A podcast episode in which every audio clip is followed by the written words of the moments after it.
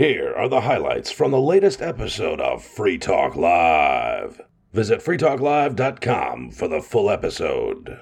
In the studio tonight, it's myself, the authentic Lord Reverend Dr. Captain Kickass Buckshot Esquire, if you will, LLC. Wow. Joining me, Riley. Kahuna. FCC around and find out. I'm substituting FCC for a cuss word because I can't say that on the air. FCC around and find out. Truckers warn loads to New York City will be rejected starting Monday. How long is this protest going to go on? Is the article going to say? I I don't recall if it's if it has a timing, and I think like this article kind of makes it sound like it might still be slightly disorganized. You know what I mean? Or or at least they're still looking for more truckers to jump on. Like the truckers have been networking. They've been trying to get truckers to like, you know, hey, do you support this? Okay, well then let's not go to New York City. Don't take any any jobs, any trips to to New York City for this protest. But um and again, I just found out about this today. It's been trending apparently on uh, the thing formerly known as Twitter. Yep. Um, that's just boycott New York.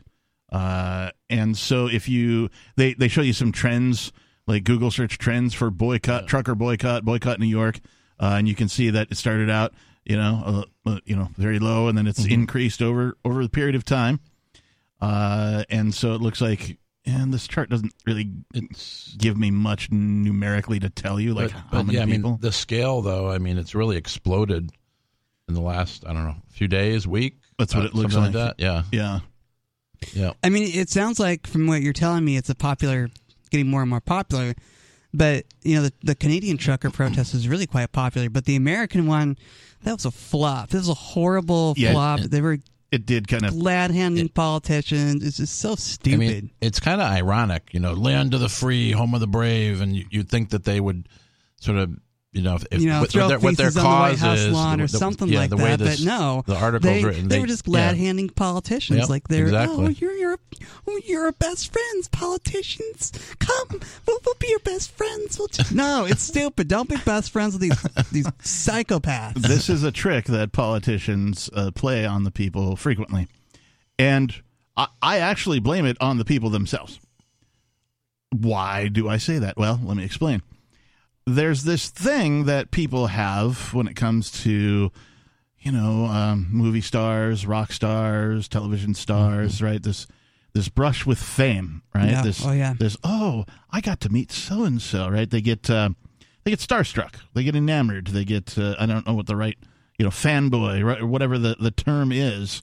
Um, they become enamored, and so that's how the former U.S. trucker protest fizzled because all of a sudden the people who were I don't want to say in charge, but like the the popular people, the the leaders, if you will, uh, of the trucker protest were, you know, invited by politicians to, hey, come, you know, let's sit down, let's, you know, oh yeah, you're on TV with me. Look, shake my hand. Everybody's going to take your photo, right? That kind of a thing. They they they killed them with this Star Trek, starstruck, uh, you know, brush with fame kind of thing like oh we've really made an impact. We've gotten the attention of of the politicians. And so now you know they shook our hand we got photos taken of them. And so now i, I guess the protest isn't very important.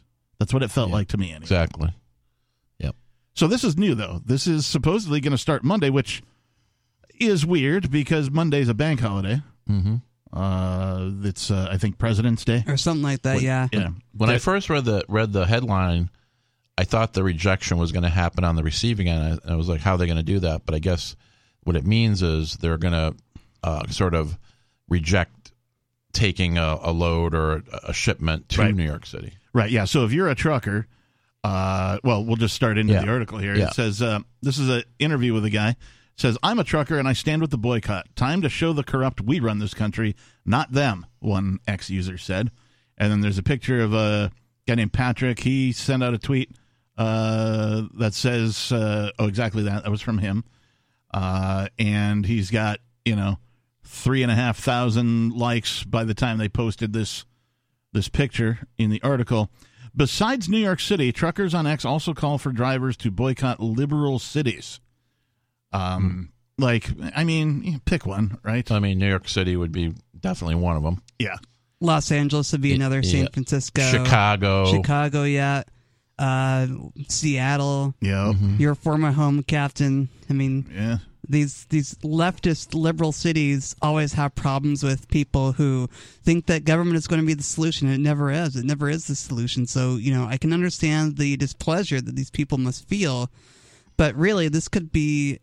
I'm trying to think differently here on this, but this could also backfire on them because, you know, these truckers are going to disrupt flows to liberal cities, but yet the liberals and maybe the companies hiring them, the truckers, might think you're fired now. Might say now that you're fi- now that you protested, you're fired. Uh, that that is a risk with well any kind of activism, right? Uh, even just like doing this radio show, right. for example. You know, uh, we take a risk of of that kind of a thing just by speaking into a microphone, which yeah. shouldn't happen in the land of the free. This should not be a risk. No employer should consider my employment uh, yes or no based on the fact that I host this radio show. this is a good test for preppers. I mean, you know, I think if, if to the extent the system's stressed and this does happen, you can see how prepared you are. Yeah. Yeah. if you're in NYC, oh man, and right now, I'm not a very good prepper. I've moved twice already, so I've, I've got to get my preps going. Yeah, Well, you're just that just means you're more prepped to move again. You've got lots right. of experience Yeah, now. I, I've got lots of experience. I know how to move at least. That's right. And my and most of my stuff's still not most of it, but half of it is still in boxes. So you know, I well, you're, you're halfway yeah, there. I'm halfway there, man. I'm ready. I'm ready to move if I have to. Utah, here I come. Just kidding. I'm not going back to Utah. I don't know. yeah, hopefully, hopefully that's not the case. Yeah, Uh, I mean, I love my family, and I I'd love to be there again, but you know, here here I want to make home, and I I really like the idea that um, uh, you know, my history is one where I have uh, you know multiple sets of parents, foster parents, uh, step parents, all that kind of stuff. So I really like the idea of choosing your own family. yeah, I can see that. uh, and uh, you know, hopefully that idea catches on because we live in a time now where you can choose your tribe. Oh yeah, You don't. Yeah. You're, you're not confined to like, oh well, I was born in this city, and you or, know, I or know I these was raised in this church. I have to stay in this church. Right, you know, or oh, my dad started this business, so I gotta like run my dad's business when he dies, or whatever. You know, like those things aren't bad. Like if those are things you choose to do, sure. but you also have the ability to choose the people that you associate with. Yep. You know, and choosing your own tribe has a whole lot of power, in my opinion. At any rate, so that was uh, 24 hours, right? Uh, delivery, medical supplies, hospitals, going to run out of basic stuff. Gas prices are going to go up, or they're going to run out. Um, this this bit about the just-in-time manufacturing. If you don't know what that is, that's sort of like on-demand manufacturing, right? It doesn't Yeah. get made until you order it. It's like Yeah, nobody wants to hold inventory anymore. right, and so that to me is the most susceptible, right? Mhm, exactly. Um, so between two to three days, if should this protest last two to three days, uh, food shortages will escalate, especially in the face of hoarding and consumer panic. Dare I ask if the toilet paper Uh, run yeah. will, will resurrect itself? Who and hand sanitizer. Oh yeah, Yeah, I remember that. I remember hearing about that. Better and, and and make sure you go and, and stock up with like eighty six gallons of milk, even though you have no place to put them. in Some uh, people are so silly. in Seattle, Washington, whenever they have a, a call for snow, yeah. right? Uh, everybody treats it like it's the end of the world. Right. They they run they buy out all the bread, all the Yeah. milk, all the bottled Eggs, water, yeah. yeah. all that kind of stuff. And then it snows and it melts like the next day, and like nothing happened. And now people have all this extra stuff. Yeah. you know. and they don't like manage it in such a way that they have it for the next time they call for snow. Of course they'll, not. they'll go through it and consume it, and then Yeah. the next time they call for snow, the next year probably, uh, they'll just repeat the process. Exactly. because we learn from the past that people seldom learn from the past. Pretty much. I mean, people don't pay attention to what our ancestors did, so they forget about it. They just think, "Oh, I don't need that anymore. We have technology." Well, one day you're gonna your your technology is going to absolutely fail on you, and you got to do it the old-fashioned way. All right, so two to three days, food shortages will escalate, especially in the face of hoarding and consumer panic. Supplies of essentials, such as bottled water, powdered milk, canned meat, at major retailers will disappear. ATMs will run out of cash, and banks will be unable to process transactions. Now we're getting to the good stuff. Uh, service stations will completely run out of fuel for autos and trucks. Garbage will start piling up in urban and suburban areas. Container ships will sit idle in ports, and rail transport will be disrupted eventually coming to a standstill. So that's they're predicting that in you know within 3 days.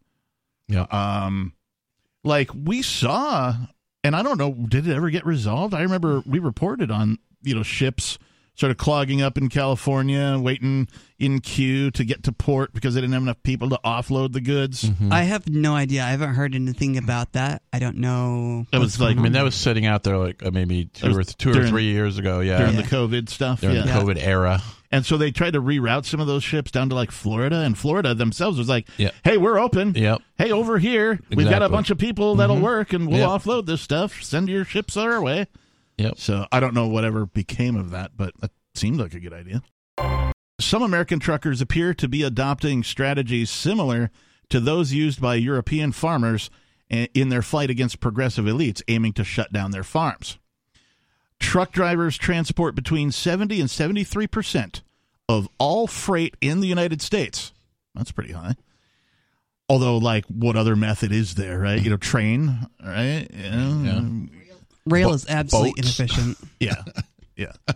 Uh, well, therefore, when truckers begin discussing plans on social media to boycott loads to progressive hellhole New York City, it's important to pay attention. Another Twitter user, Chicago One Ray, who appears to be a Midwest truck driver, shared a video late Friday night detailing the number of truck drivers who will begin denying loads to New York City on Monday. I don't know how far across the country this is or how many truckers are going to start denying loads to New York City, but I'll tell you, you FCC around and find out. And I, of course, substituted FCC for a bad word. Yep. Uh, he continued, We're tired of mother FCCing leftists FCCing with our Trump, okay? These FCCers start to get tired of this S. Our bosses aren't going to care if we deny loads. We'll go somewhere oh, else. Oh, oh, they'll care. I mean, let's face it. Uh, uh, bosses are running businesses. They need to uh, bring revenue in, presumably goal of profit. So they care. I mean, they're, they're not just going to sit there and say, "Yeah, man, do whatever you want." Well, he goes on to say, you know how hard it is to get in and out of New York City, and like for a semi truck, like I I had the mm, I don't want to say privilege, I had the adventure of driving to, to New York City for the uh, the Talkers magazine convention, Yep. uh, where they presented Ian Freeman, the founder of the show, with the prestigious Freedom of Speech Award, won by uh, other radio Rush people, Limbaugh. Rush Limbaugh, Yeah. You know, people uh, like him. Howard Stern, Yeah. uh, those kinds of people have been presented this. So, of course, Ian was in jail at the time, and so uh, Mark was attending. Uh, he needed somebody to go. He's like, "Hey, can you meet me in New York?" I'm like, "Sure." So, Yep. I, so I drove down, and what an adventure! wow. Like, fortunately, I have experience driving in big cities, and so Yep. you know, I, I have my wits about me, and I have some technique uh, when it when it comes to driving in big cities. But man, I never want to go there again driving. No, if yeah, I ever go again, I'm going to fly in and I'm going to Uber wherever I go. Yeah, Yeah, that's probably it a is smarter thing to do. I mean, I visited New York once in 2018, and that's what I but did. but you know some of the some of the I, I kind of play this out so logistics right so what things are they going to boycott all shipments and you know to down to the point of boycotting say delivery of fuel which they need to get back to wherever they came from right eventually. So um so are they just going to focus on cities? Is it going to be liberal states too like say new jersey? What I haven't Today, some- heard, I don't know. I mean, there's the logistics here seem kind of complicated. and what They I haven't heard here is like, uh, usually with these kinds of things, there's an end goal, end goal right? Yeah. They'll like, hey, we're doing this protest until, Yeah. you know, uh, our brother is released from prison, or until X, whatever that is, Right, yeah. right? They, there's Right, some yeah. end goal, something Right. they want. Yeah. This just seems like a an angry act, reaction toward the way their their favorite you know political hero has been treated. Yeah. And you know, like you said, Kahuna, there doesn't seem to be an end goal in mind. And what the heck? It makes Yeah. no sense. Yeah, I mean, are they gonna? Do they think that? Okay, so they let's let's let's play this out perfectly. Um, they start to shut down all, all the things that you already named, and what is the judge going to have second thoughts and say, you know what, I Man, I should not have slapped that Yeah. three hundred and fifty-five million dollars Those fine truckers- those on truckers Trump. really showed yeah, me they, that man, I was in the wrong. you know, I'm gonna, I'm gonna reverse that, and uh, It's not going to it- happen. that's not gonna happen. The judges are so corrupt; they don't care. And you know, the reality is, this is going to do absolutely nothing but ex- upset people if it has Mm-hmm. any teeth. And I don't think this is going to have teeth. But like Captain said, we're going to find out. So this guy posted a video to uh is it a TikTok video that was reposted on X looks like I'm not going to play it because we're a radio show not a video show uh, but it says by Saturday morning the video had amassed nearly 3 million views and this comes after a New York judge uh, handed former President Trump a penalty of 355 million dollars plus interest in his civil fraud case uh, here's what other Twitter users are saying about the potential trucker boycott. If truckers start denying loads to certain regime controlled cities, it's going to get spicy. Uh, boycott New York! Exclamation mark from another one. Uh, God bless our truckers. The people need to show their power. Enough. Bud Light for New York it is. This from the New York Post. Now, um, uh, before I read the headline, uh, like, for what it's worth, what these people are doing, I'm all for. Yes. Right. Uh, and I've talked about something similar to what we're about to talk about previously, and I'll tie that in if I remember as we go through the article. Uh, the headline reads Weird but true. We use our recycled poop to cook food in our tiny off grid shed. Yummy. That's a good way to use your your poop is to cook food. I mean, it's like you've said, Captain. It's a good resource to make eats. You've got to have a can do attitude. the do is italicized in the article. D O O. When choosing to live off grid. Heating up a meal in the microwave or oven isn't always feasible for nonconformists who prefer surviving on nature's bounty to spending thousands on traditional appliances in an inflated economy. Yeah, i- the inflated economy is what's driving people to live m- m- less conformist like Yep. right? Uh, Well- there there are certain libertarians who like you know they're like, hey, this is the way we we decentralize all of the things. We de- decentralize produce, we decentralize our meat production, right? So so now we've got food, right? Because those are the the main things, right? You got some land, Yep. you got some food. Okay, everything else is kind of negotiable, right? You got something to trade with, right? You find partners to trade, and like you know, human beings got by doing that for ooh, hundreds of thousands of years. Uh, so at any rate, these uh, solitary sweeties are letting all their food go to waste. Uh, pun intended. we turn our poops into cooking gas, boasted cabin shed dweller John, digitally referred to at Beloved Cabin by a TikTok viewership of more than 157,000. Wow. Uh, I just because uh, I have one, this guy has a pretty impressive beard as well. What's for dinner? It smells great. Uh, the title of his TikTok video apparently Mr. Grumpy's thoughts on turning poop into cooking gas. Uh, so per his many commode confessionals, These guys are hilarious. the They are. doo doo DIYer, alongside with his wife Finn, sanitarily harvests their excrement, excrement via a cost and eco friendly apparatus known as the Home Biogas Digester. This is a product, uh, and I'll, I'll try to describe it to you when we get further into the article. Um, biogas is a renewable energy or gas source made from organic matter. When the pair flushes a specialized toilet inside of their 500 square foot abode in rural Georgia, where they've lived for 12 years.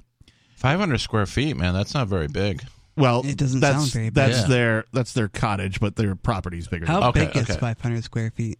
um, I mean, that's like tw- 20 by 25, right? yeah, probably half the size of your apartment, Riley. Yeah. Okay. Yeah. Yeah. Uh, when the pair flushes, uh, the scat automatically flows into this biogas device, transforming the dirty piles into clean energy. And Kahuna, because you brought it up, no, our burgers don't taste like poo, insisted John in a separate clip. Sure, they don't. And no, our kitchen doesn't smell like a sewer either. That's good to know. I, I'm glad I don't have to worry about smelling sewer if I go dine with them. Yeah. Instead, he claims that the poop sucking gadget masks the stench of their number twos. Uh, so, uh, before I f- get into the rest of this article, uh, the thing that I've mentioned before is uh, people using their compost pile uh, in their garden. You just put a, a copper coil at the bottom of your compost pile. Uh, you know, make a coil around, I don't know, however many times you feel comfortable with. And then you, you cover it with the compost. Compost naturally produces heat. So if you have a tube on either end of this copper coil, uh, and uh, you can get like a little uh, aquarium pump with like a solar panel, and it'll just move water. It can move water through a radiant flooring system. Okay. And so now you've got free heat in your home. You're heating the floors Yeah. with the water heated by the compost in the copper tube, and you just have a little uh, little pump, little solar pump with a battery that you got to change once every I don't know five ten years, uh, and you basically can heat an entire floor or possibly even an entire house uh, with your compost, so to speak. Yeah. Right. So this, like, I think this kind of idea is where this guy's coming from. Riley, you're doing a thing here in New Hampshire. That's right. I am doing a thing on Saturday, April 20th this year. We are going to the State House to smoke weed. That that date is 420 for yes, those of you that is who, 420. who might And- already be intoxicated. And, what, And- and what time is it? What time is it at? 420. so it's going to be on 420. At 420. At 420? On 420. Okay. Yeah. That that should be easy to we're remember. gonna we're gonna smoke weed and have a good time. So there are a lot of different approaches to cannabis. Some of them are spiritual. Some of them are just hey, let's just smoke weed and have a good time. Mm-hmm. My approach is a spiritual approach, but you know what? Hell, we're gonna smoke weed and have a good time. That's a spiritual thing. If, if, if anyone wants a spiritual time, that's a spiritual time. So So what what exactly is the the like the point of the protest? Like I enjoy marijuana as much as the the next guy. Uh, and so I don't mind, you know, going hanging out with some friends. But Sure. what, why are we going to the Capitol? What's the point? the point in my mind to go to the Capitol is to show these government people that we are going to continue exercising our rights to smoke a plant or use the plant how we see fit.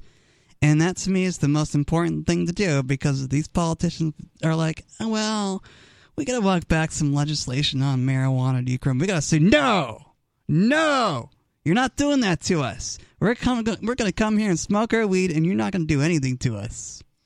It would be great if we could uh, find some of these uh, politicians to smoke with us. I agree. Absolutely great. we'll see what happens. So, Yeah, we uh, uh, Concord, New Hampshire. Yep, Concord, New Hampshire, the State House, 420 I mean, April you- 20th. there's a fair amount of politicians in the House, right, in New Hampshire that are liberty minded. Yes, there are. So you would think that some of them might come out and partake. That's my hope. Yeah. We shall see, or or taste, or smoke, or whatever.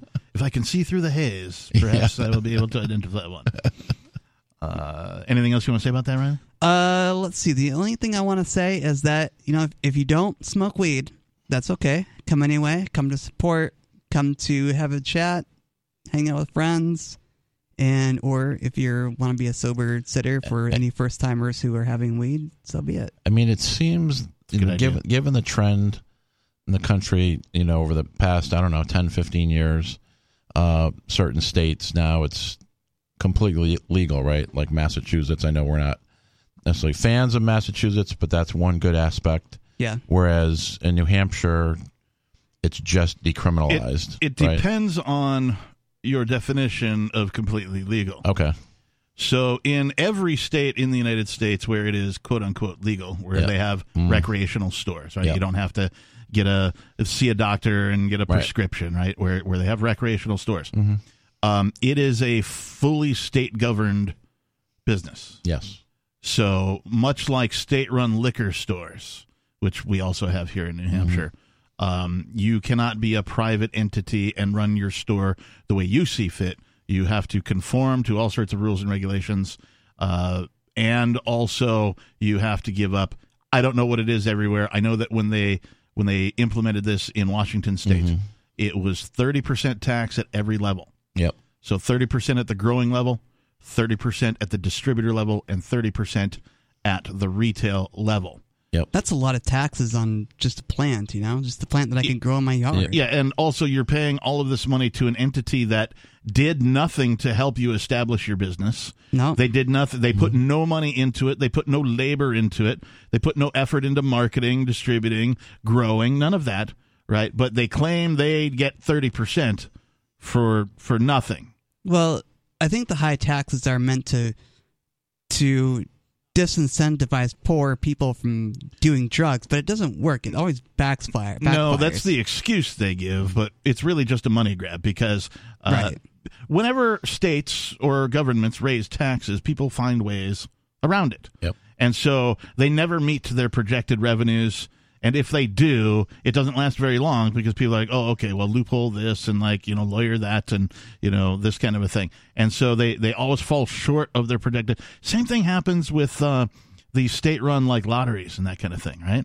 Uh, they're taking they're taking money. And they're, oh yeah, this money is going to go to the school. It never does, you know. And if it does, uh, a whole bunch of it is taken off the top that goes to the politicians and their friends first. Yep. Before it actually pensions. makes it, yeah, before it actually makes it to the schools. So, in my mind, legalization of marijuana has not happened in the United States. Uh, you know, and yes, I'm being nitpicky here I right? understand. Because if legalization were to occur, then they would just abolish all of the laws Yep. regarding marijuana and allow people to grow it, smoke it, use it, sell it, however the hell they wanted to. Yep. That is not the case. You can only do those things within the very narrow defines that government says you can. Yep. So yeah, I like in one sense, uh, since New Hampshire has decriminalized marijuana, which means it's their lowest priority. They're not going to pull you over. They're not going to ticket you unless you know you're kind of an a hole to them. Maybe they'll ticket you, but they're they're not going to prosecute this stuff. You could you could safely walk down the street smoking a J, and cops aren't going to do anything. Um, in some sense, that is more legalization than what like Massachusetts did, than what Washington State and Colorado did. Hmm. The true cheapskate looks for the opportunity to cut costs every chance and every place they can. Locke said during a guest appearance on TLC's Extreme Cheapskates. There's a show There's a called show. Extreme Cheapskates. Oh my gosh. Wow. You can't quite get this compost from a hardware store. I make it from my poop, he says. Kelly Wheeler, a penny pincher from the UK, uses bowel movements from miniature horses to heat the stove at her job. I love to reuse and recycle. We stay warm in the office for free, and we can boil the kettle and cook on top. It's amazing, she said. And while John agrees that the stool food is cool, the thought of chowing down on recycled dung has left a bad taste in the detractors' mouths. it's the aftertaste I'm concerned with, especially after a long night at Taco Bell, teased a doomsayer. Oh wow. Here, here. Is this health department approved? Questioned a sickened cyber critic. Of course. Yes. Let's let's appeal to authority. Exactly, So, uh, yeah. We instead gotta of- have the authorities instead of- involved, don't we? instead of going and finding out what this equipment is and how it works and maybe even seeing it in person you know let's just let's just go right to the appeal to authority is this health department approved yeah, well, people love their authority for some reason. anyway john seems to be unbothered by the mudslinging when the ass hits the fan he said we can be self-reliant Yes, you can. yes yes you can uh, and thus concludes the number two story go ahead I mean, it's hey, it, it does sound relatively cost effective or cost efficient, and that's awesome. Um, I don't know, man. It's just I, I can't wrap my mind around it, and uh, I think I'll pass. I mean, I know of um, it, it- we'll call them cowboy tricks, Yeah, right? Like yeah. things that you know uh, the old uh, the old cowboys or the uh, the Wild West people, Yeah. right? They they would collect their horse's dung and toss it in the fire, Okay. uh, you know, after it dried for some period. Of course, of time. And Yeah, the wagon yeah, trains, yeah, right. and wagon trains crossing the United States used buffalo chips for fire. Right. ritual. Yep. Right, they retain heat tremendously. You can Yep. throw them in a leather satchel and you know put them under your blanket and keep you warm overnight on the cold nights and all that kind of stuff. Yeah. Um, so like, it's not like this is unprecedented, Mm-hmm. right? Human beings have used all sorts of things Sure. f- to their benefit over the course of time, and uh, you know, it's kind of like uh, oh, the the old native Indians with the the buffalo. Use every part, Yep. right? Use every if you're gonna take a life, use every part of it to your advantage. Make something with it, give it away, right? Turn it into something, right? Like give give the life you took life after its death. Yes, yeah. instead of just throwing it all away. Right. Yeah, I mean, I, I and I, yeah, and I, I'm all for that. I mean, I think you got to commit to that lifestyle. I think um, my guess is I'll say for most people, this is probably not going to be part of the regiment. But No. yeah, No, I mean it's not part of mine already. Yeah. but at the same time, something like this I might look at uh, as a I- prep. Well, prep, yeah, a prep, absolutely. I mean, if you just bought one of these and stuck Sure. it in your basement and you know, uh, I don't know, left it hermetically sealed and never opened it, assuming it's in good, you probably want to use it once to make sure it works and then clean it and restore Oh, yeah. it. But like, Yeah.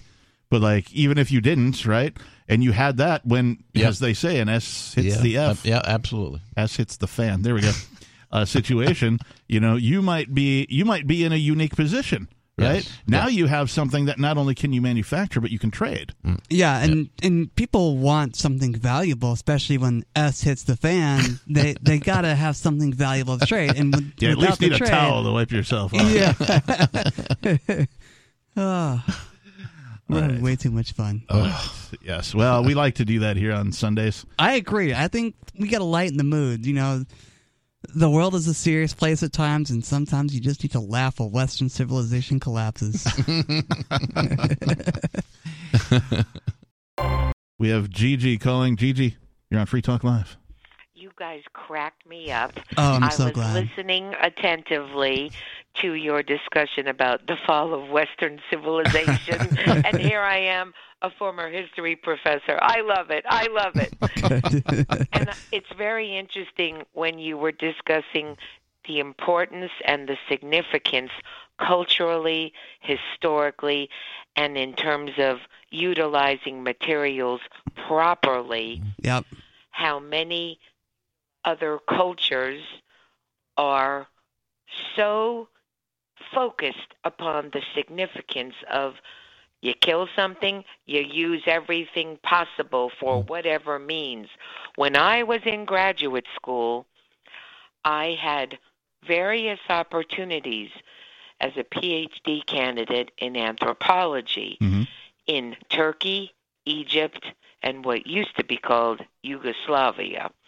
And in the different cultural communities I was observing and participating with and in, I experienced donkey feces, horse feces Uh, for not only heating a fire outside to stay warm, Sure. but inside a house as well to cook food and bake bread. Very interesting for me growing up as the princess that I still am. and I admit it wholeheartedly. But it was an amazing opportunity for me as a woman from the West mhm. flipping on the radiator in my apartment to stay warm or the heat on the electric or cooking my food in the oven, electric or natural gas. Mhm. And boy, did I learn things from what I experienced. And then two weeks later in Egypt, I was not hit by Montezuma's revenge, but mm-hmm. Mohammed's revenge. Ooh. Oh. I had amoebic dysentery, Oh. and my poor Jewish mother back in the United States was ready to launch a missile like Israel on Gaza. Oh, oh geez. man. You got that right. Oh, And man. Yet, Oh, Don't anger the Jewish I would- mother. if I had it all over to do again, what I experienced academically and personally in Turkey, in Egypt, in Yugoslavia, I would do it all over again. It was the most exciting, interesting, talk about academic, eye opening experience Yeah. nothing theoretical. Everything was right there for me to see, learn, and hands on. And I ate it, and it kept me warm, and I smelled the feces of the donkeys and the horses. But you know what? I'm here today. Kept you alive, right? Yeah. It sure as hell did. yeah. And and like I said, none of this is really you know groundbreaking, right? Human beings have been doing this kind of thing you know, for thousands of years. It's just that Well, don't people make compost? yeah. They do. There you Those they go. should know how Fair to enough. do. Yep. Yeah. Uh, now I have one last question, please. sure. The late uh, I often call in on a Wednesday evening. There's a lovely woman named Bonnie who's one of the hosts. Is that Ian's wife? Yes. Yes. Yes. I knew it. I knew it. She I- is always so We were- polite, We were trying so hard to keep it a secret Yeah. from you. open-minded. The cat is out of the bag. I was wondering, is that the Bonnie that he refers to in his letters? Yeah. She- Absolutely. I like that woman. Good. Like the way We'll I let her feel know. about Nikki. Yeah, she's a firecracker. Yeah. They are both wonderful. The women on the show are definitely appreciative firecrackers for and sure. kind to me when I call. Yeah. I didn't realize that's the same Bonnie. Now you Yep. know. Now you can call in and tell her. Yep. Hell yeah, I will. I got a mouth. and you have a vocabulary.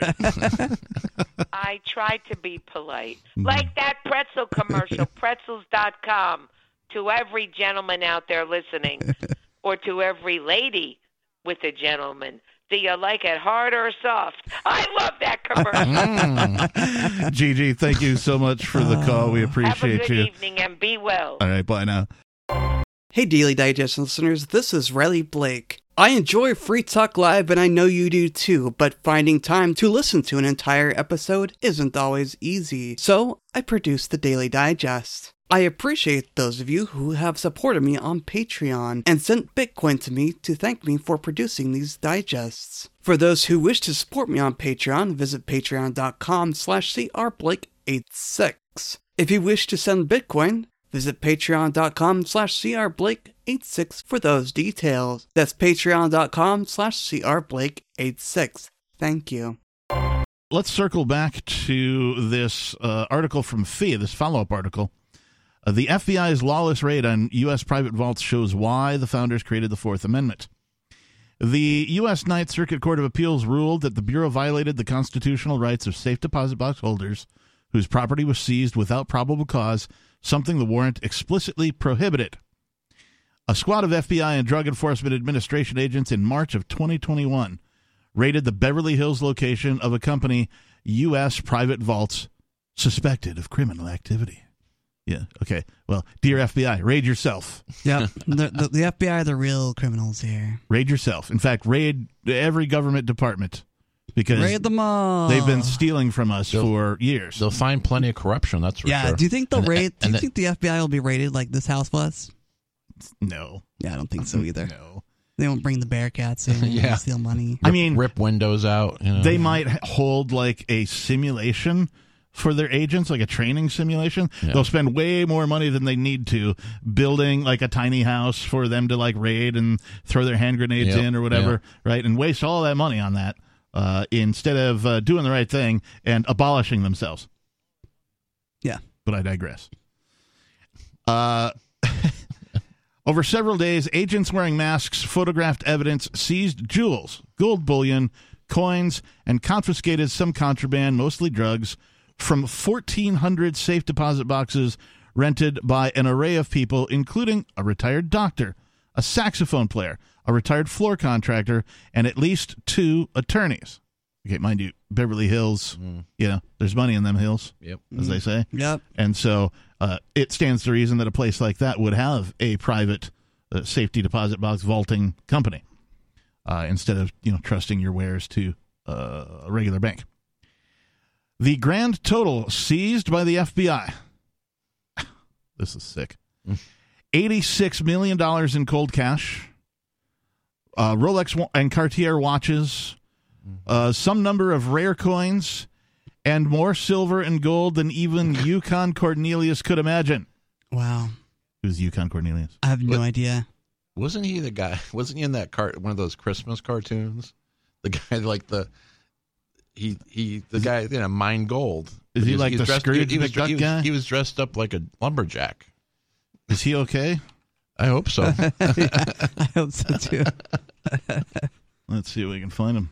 Oh yeah, he's the guy in like the uh the snow. No, Rudolph the Red-Nosed Yeah, Reindeer. yeah, Yeah, that's with what I the, said. the red hat and beard. I, I couldn't remember which uh, which one it was, but yeah, I mean, if you, geez, who hasn't seen those? But uh, as a kid, but Yeah. very distinctive. Well, uh, so anyway, uh, the FBI uh, basically hauled it all. Uh, U.S. Private Vaults, which was headquartered in Nevada, pleaded guilty to charges of money laundering and conspiracy the following year. No one went to prison, and the company is no longer in business. But it turns out U.S. Private Vaults wasn't the only party that broke the law.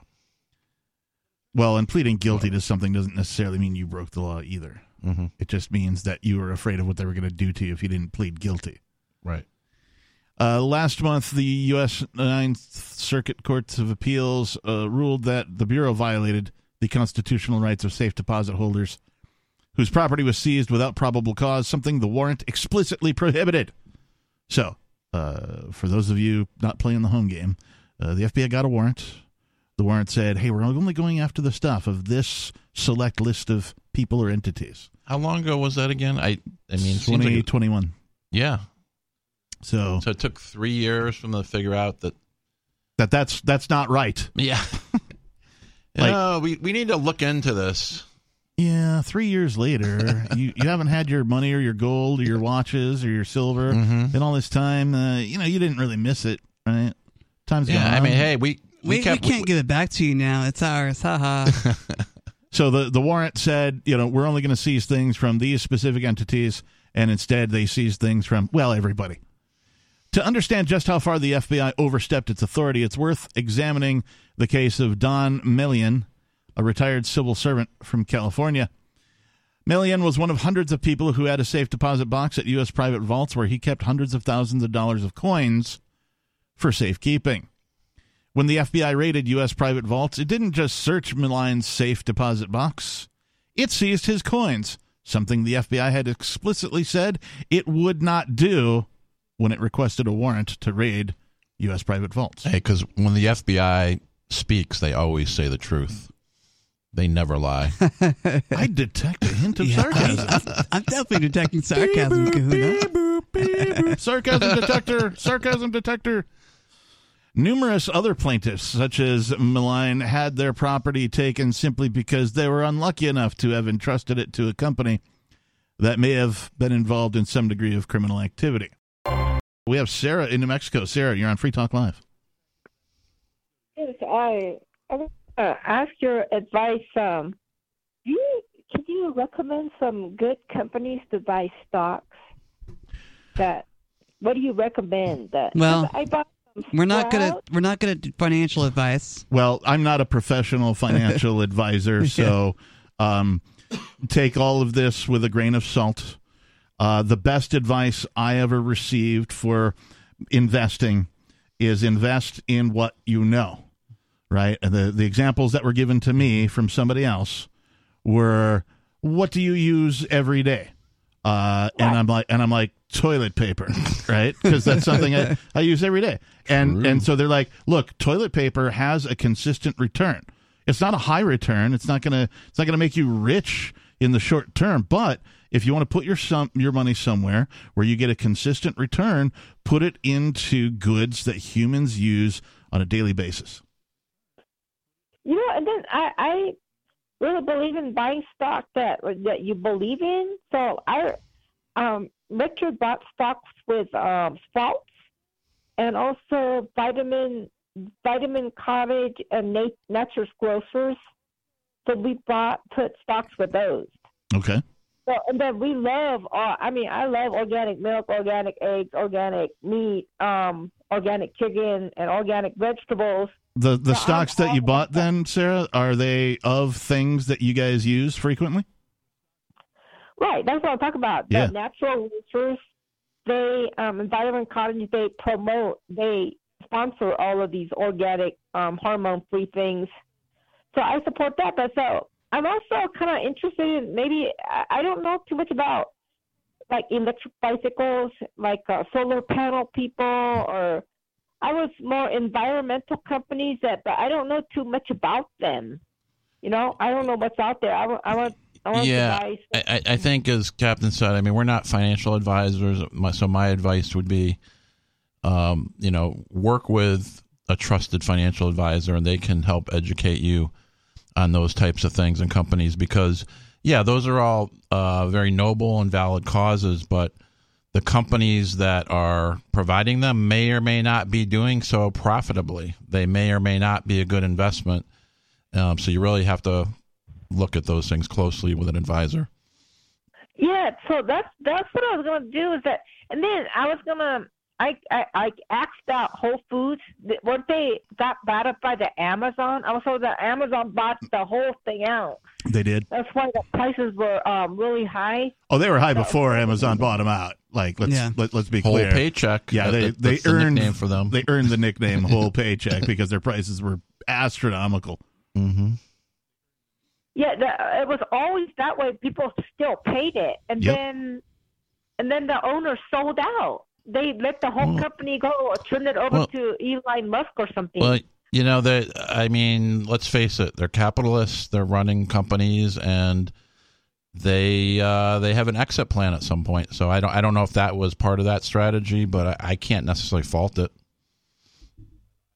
Yeah, I mean, I, I, I don't, I don't blame them, you know. But uh, yeah, so you're right, you're right. You know, I, I want to support some electric bicycle, but um, electric bicycle, solar pow- power, wind power. I, I don't want to buy like Procter and Gamble um stocks. I mean, uh, I mean, What about Apple? think a lot of, huh? What about Apple?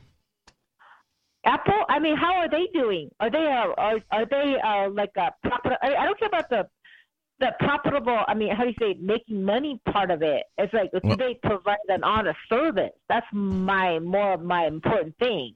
Okay. I mean, their services are they benefiting and helping people? You know. I mean, as some opposed- people say they are, but you know they're a computer company, so you know take that gr- with a grain of salt. And keep in mind too, Sarah, that um, uh, because you're talking about corporations, right? Uh, investing uh, into stocks. What you're doing is you're buying a piece of a corporation. Corporations are required by law to be motivated by profit, right? Unless, of course, Right. you're you're into a nonprofit organization, but those generally don't offer stocks. There are some that might. So you might find a uh, a, a, a private sector nonprofit that you can invest in. Uh, that might be more up your alley. I can't think of one off the top of my head, but there might be something that exists like that. But keep in mind that if you invest into stocks of any corporation, that they necessarily must make profit for their investors. That they're required by law to make profit for their investors. So You know, the, one thing is these for-profit um, companies, even though I, I, I, I'm opposed to petroleum oil, the Murphy's Oil Company, the gas station, Hmm. but I went in there, they had a cup of coffee for a small small cup for dollar thirty nine still. And it was a robot Hmm. coffee maker that gr- grind up the coffee, you know, as soon as they brew it. Yep. But I mean, they do provide some kind of uh, of service. That's the whole point of this. For even the poor, I mean, for-profit corporation, they provide some sort of um, yes, service for the community, and Well, that's it- why they get all these write-offs. I don't think they're all these horrible things as people make it out to be, as far as I'm concerned. And that's how I mean my understanding of the business model for those convenience stores. I mean, they're different names all over the country where they have the gas station, then the convenience store. I mean, you got Wawa down south. That's a huge one. Maverick out west. Yeah, um, they're actually uh, most of their money, most of their profit margin doesn't come from the gas. The article continues. When you read how a U.S. attorney asked a glassmaker's lawyer how much his client was willing to pay the feds to give him his money back, you realize the Ninth Circuit was not engaging in hyperbole. Uh, let, let me just rephrase that for you all. Uh, a U.S. attorney asked a glassmaker's lawyer, whose stuff was taken by the FBI in this raid, Yeah. how much he was willing to pay the feds to give him his money back. What's it worth to you, huh? Right. It's stupid. Uh, It's really sad that these these thugs get to decide.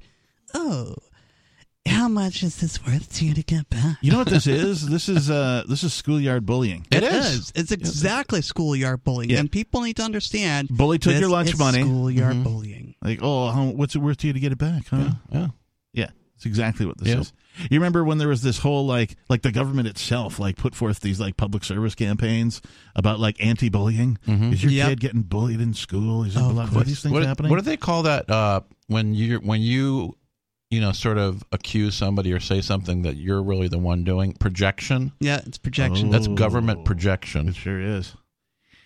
Uh, the FBI's raid is not dissimilar to the writs of assistance that permitted redcoats to break open doors, chests, trunks, and other packages to find contraband or stolen items, a practice despised by the colonials.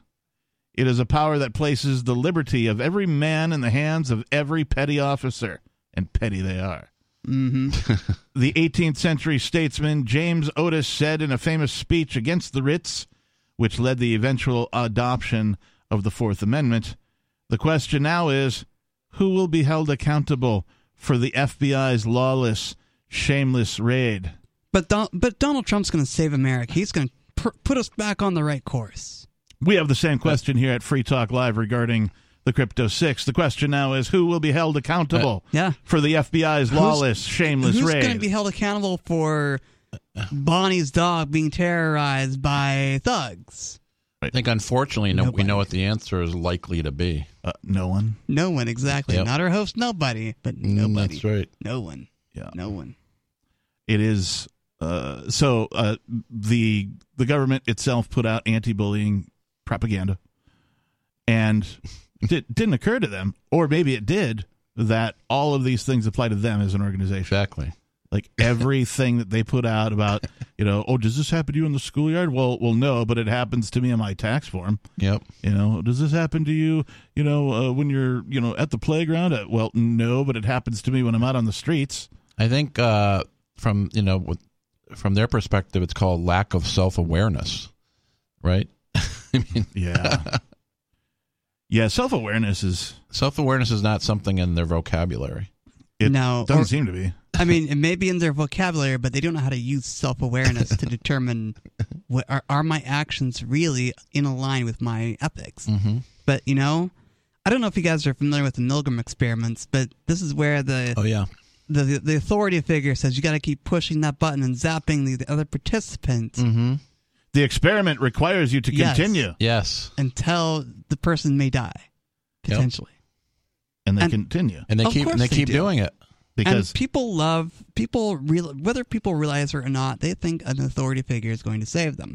I come from a, a church that you know had a man at its head called a prophet and you had to follow the prophet. I grew up singing songs as a uh, kid called follow the prophet follow he knows the way. And it's just propaganda. These authority figures don't know anything.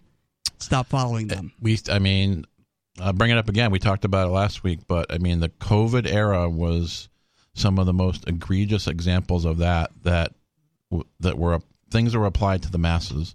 You know, lockdowns, yeah and that's a prison and- term. well, that's what it was. Yeah, uh, the the world basically uh, nearly But- experienced simultaneous martial law. Yeah, the only the only missing ingredient there was tanks in the streets. but people, you know, to the Milgram, I mean, it was like that. I mean, people as it went on, people like embraced it more and more and more. You know, not everybody. Clearly, we didn't. Yeah. but it they became obsessed with it, and you you know you have you have to listen to the science, and you have to listen to Governor so and so. Oh man, you're not going to believe where this is out of. A Methodist Connecticut pastor Oh, wow has been accused of dealing crystal meth out of his church's parsonage, police said. Herbert Miller, age 63, the Reverend of Woodbury United Methodist Church, was arrested Friday after cops were tipped off about the clergyman's alleged side gig, reminiscent of the plot of Breaking Bad. oh, i still haven't listened to or watched that show yet oh, it's good. okay It's good. Um, if you haven't watched it yet, you might save it for like, you know, I don't know. Like I, there's a couple of shows that I've never watched, uh, and I'm saving it for like, you know, when I have a bunch of downtime or like, you know, as I get older, you know, maybe I'll have a, a thing I need to have a surgery or something. I might be laid up for a couple of days where I can like binge it. Yeah. You know, so I got a couple of those like, uh, uh, what's the, it's the dragons and knights and whatever that everybody watched and uh, Game of Thrones. Never seen an episode. Never, never, never read the book. Never Uh-huh. saw an episode, despite like everybody I know watching the damn thing. Same Yeah. with me, man. Right? Not, not one. So that's one of those that I'm like, I'll get around to watching that like when I got an abundance of time to do so. Because that's like I don't even know how many seasons that thing was, but it's way too long to like get into now. Yeah. At any rate, the article continues. The Walter White lookalike pastor was busted at the site of a purported drug deal set up by a cooperating witness who had alerted the police. Oh, uh, you gonna rat on the pastor? Yeah. The local news outlet uh, Republican American of Waterbury reported Miller was pulled over by state troopers in Woodbury and found to be in possession of crystal methamphetamine in both rock form and in liquid form in a hypodermic needle, ready for injection. According, Hardcore, man. according to a press is release. hardcore. Driving around with the stuff in your vehicle, that's a little crazy. Yeah. Yeah, that was according to a press release from the Connecticut, as you might say, Connecticut State Police. Miller was allegedly slinging meth in exchange for watching gay couples engage in sexual activity, reported the local news outlet, citing police. Uh, yeah, uh, people who have mm,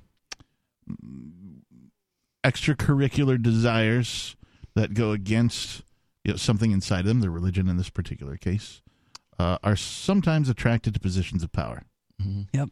Uh, those can be government or they can be churches, Uh huh. uh, among other things. They can be other things too. Uh, I can't think of any. Other, like I'm thinking Parks Department or you know military. Well, that's government too, I guess. Government's a pretty pretty broad brush. Uh, the Post could not independently confirm that allegation and reached out to the state troopers seeking further comment. Oh, so they're they're gonna say it, they're gonna publish it, even though they couldn't confirm it. We can neither confirm nor deny what happened. Uh, you know, if you put a hat on him, he does kind of look like Walter White. Yeah. From they got a picture of him here. He's bald head, you know, sort of tiny mustache, just a little bit of tiny soul patch, a little bit of a goatee. You know, he's got a gruff looking demeanor. Uh,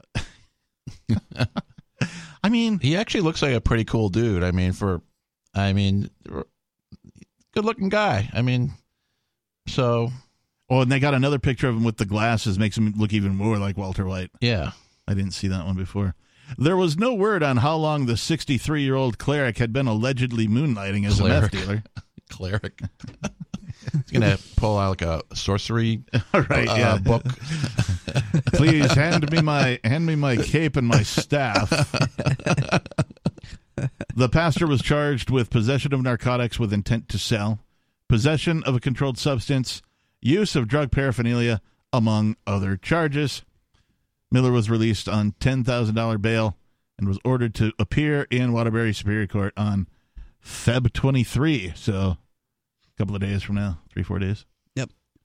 He was hired by Woodbury United Methodist Church in July.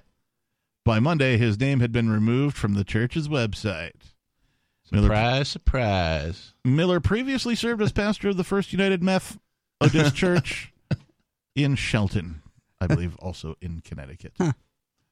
Like, Well- this makes me wonder how many like clergy types are engaging in, you know, we'll call it black market activity.